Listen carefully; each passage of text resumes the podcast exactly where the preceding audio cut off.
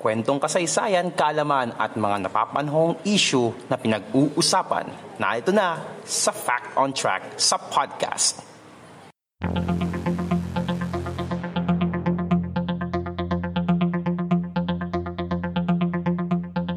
Fact on Track sa podcast.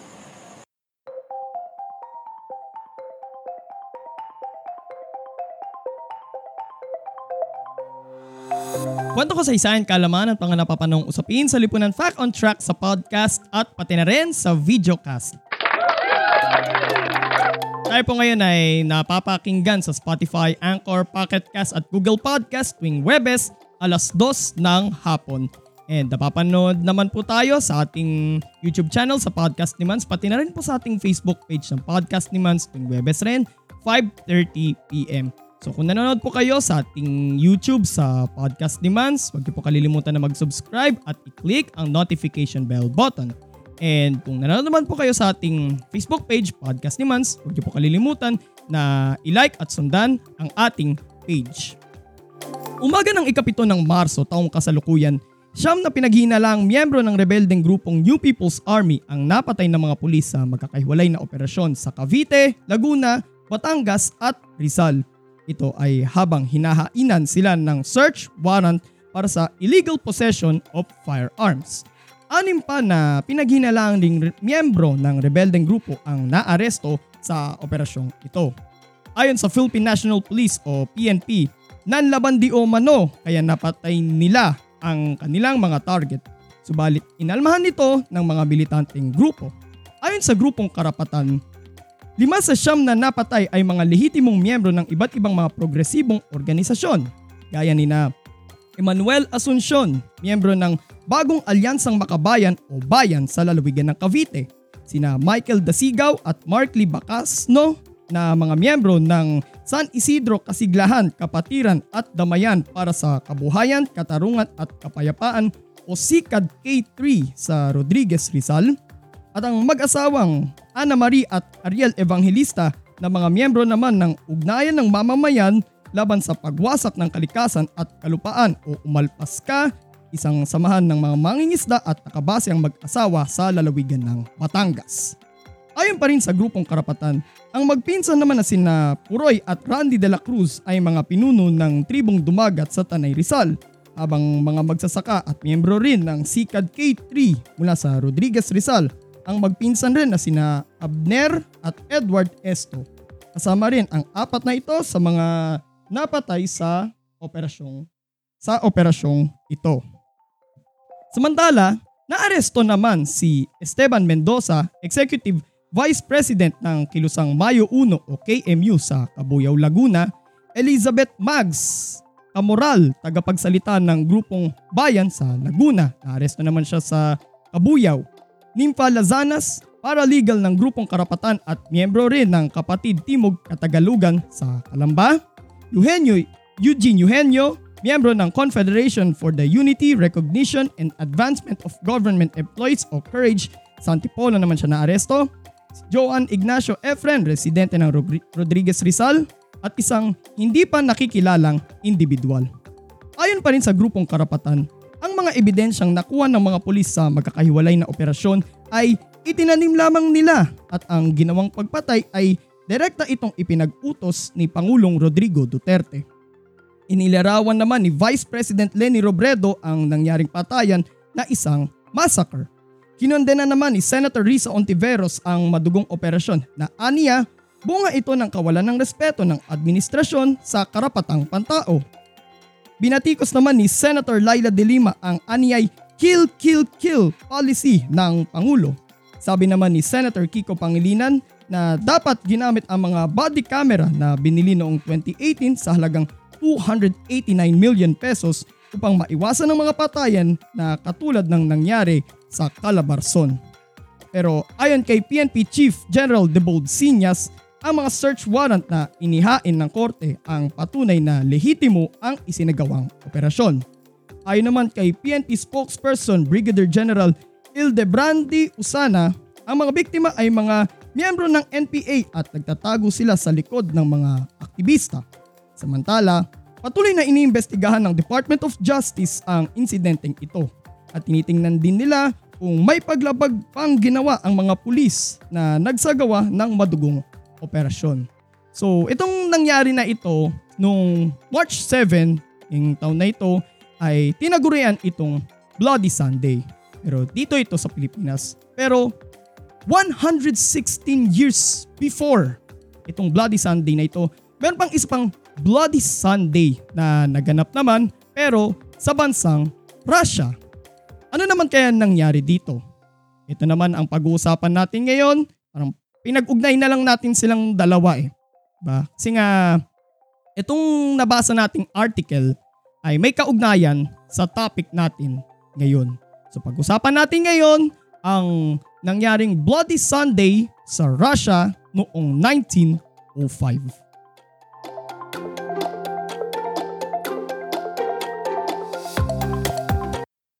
Ating balikan ang mga kwento ng kasaysayan dito sa Fact on Track.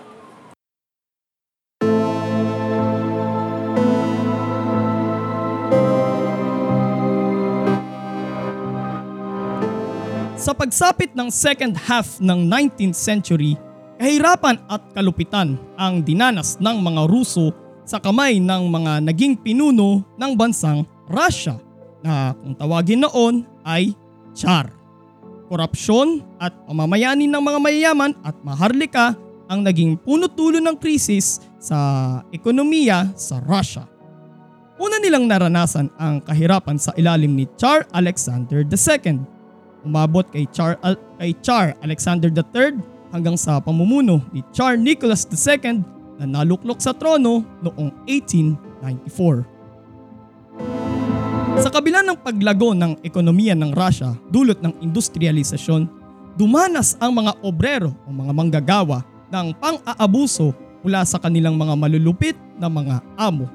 Pinapahirapan sa mga trabaho, pinagtatrabaho ng hanggang labing limang oras kada araw at pinapatuloy sa mga dugyot na dormitoryo at binibigyan pa ng sobrang babang sahod. Dahil dito ay nagsimulang mag-alab ang galit ng mga Ruso kay Tsar Nicholas II na isang tiwali at mapang-abusong Tsar. Lalo pang nagalit ang mga Ruso sa Tsar nang matalo ang Russia sa isang digmaan kontra sa Japan noong 1904 at makuha ng mga Hapon ang Port Arthur sa China at ang isang bahagi ng Manchuria. Sa kabilang banda, nabuo naman noong 1903 ang isang samahang nagsusulong ng karapatan ng mga obrero, ang Assembly of the Russian Factory and Mill Workers of the City of St. Petersburg. Itinatag ito ng radikal na Orthodox priest na si Father Georgy Gapon at, inus- at tinutustusan ito ni Colonel Akashi Motojiro ng Imperial Japanese Army. January 22, 1905, araw ng linggo, sa pangunguna ulit ni Father Gapon, mapayapang nagmarcha ang mga manggagawa at mga maralita patungo sa Winter Palace ng Tsar sa nooy Kapitolyo ng Russia, ang St. Petersburg. Dala ng mga nagmamarcha noon ang mga religious banners at ang imahe ni Tsar Nicholas II.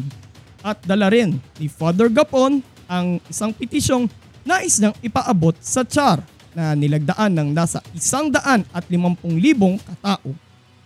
Nasasaad sa petisyon ang ilang mga reforma sa pamahalaan at pantay na karapatan at maayos na trato sa mga manggagawa. Noong araw na nagmamarcha sa St. Petersburg ang mga demonstrador, wala sa palasyo noon si Tsar Nicholas II. Pero ang isa sanang mapayapang protesta ay nauwi sa madugong dispersal. Pinagbabaril ng mga Imperial Guards ang mga demonstrador na mapayapa lang na nagmamarcha. Inatay ang nasa dalawang daan hanggang tatlong daang katao ang nasawi sa madugong protesta. Bagaman wala siya sa palasyo ng maganap, ng maganap ang pamamaril, si Tsar Nicholas II pa rin ang sinisisi sa pangyayaring ito. Sinasabing ang pamamaril na ito sa St. Petersburg ang isa sa mga naging mitya ng himagsikan sa Russia noong 1905. maraming mga kilos protesta ang naganap sa iba't ibang bahagi ng Russia. Dahil sa mga nagaganap na protesta, binuo ni Tsar Nicholas II ang Duma o parang isang legislative assembly. Subalit bilang mga tagapayo lamang ng Tsar. Pero dahil hindi naging sapat ang hakbang na ito ng Tsar, nilagdaan na lang ni Tsar Nicholas II ang October Manifesto noong October 30, 1905. Ang October Manifesto ang nagbibigay ng kapangyarihan sa Duma na gumawa ng mga batas at magbigay ng mga karapatang sibil para sa mga mamamayang Ruso.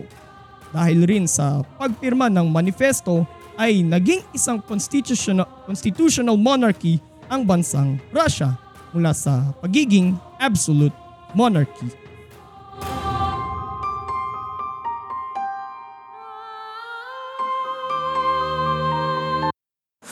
Fact on Track sa podcast.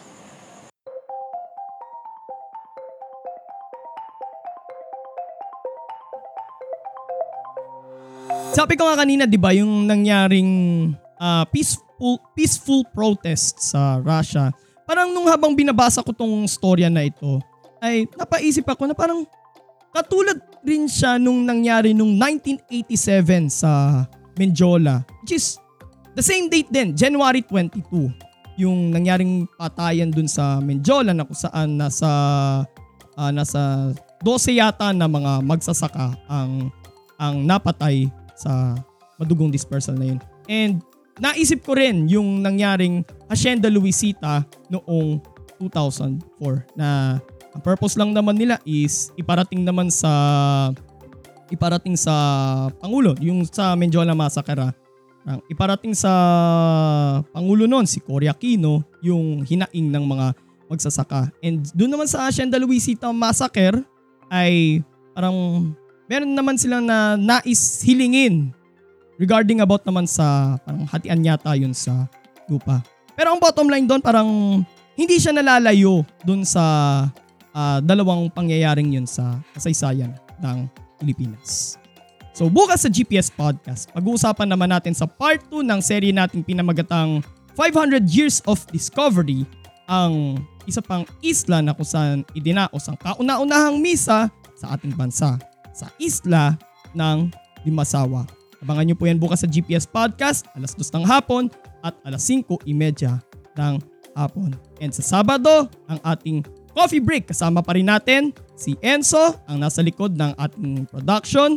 6.30 ng gabi sa Facebook Live ng Podcast ni Mans. So kung nagustuhan nyo po yung episode natin ngayon mga kapodcast, like, comment, share, and subscribe sa ating uh, YouTube channel ng Podcast ni Mans. And don't forget to click the notification bell button.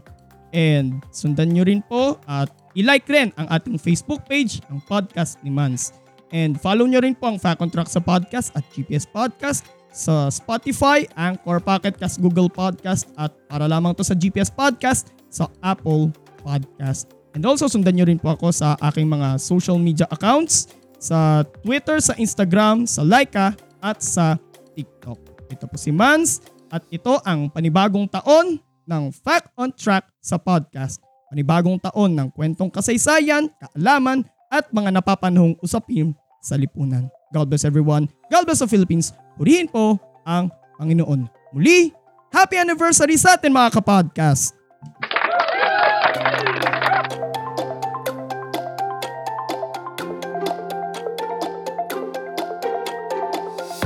Fact on Track sa podcast.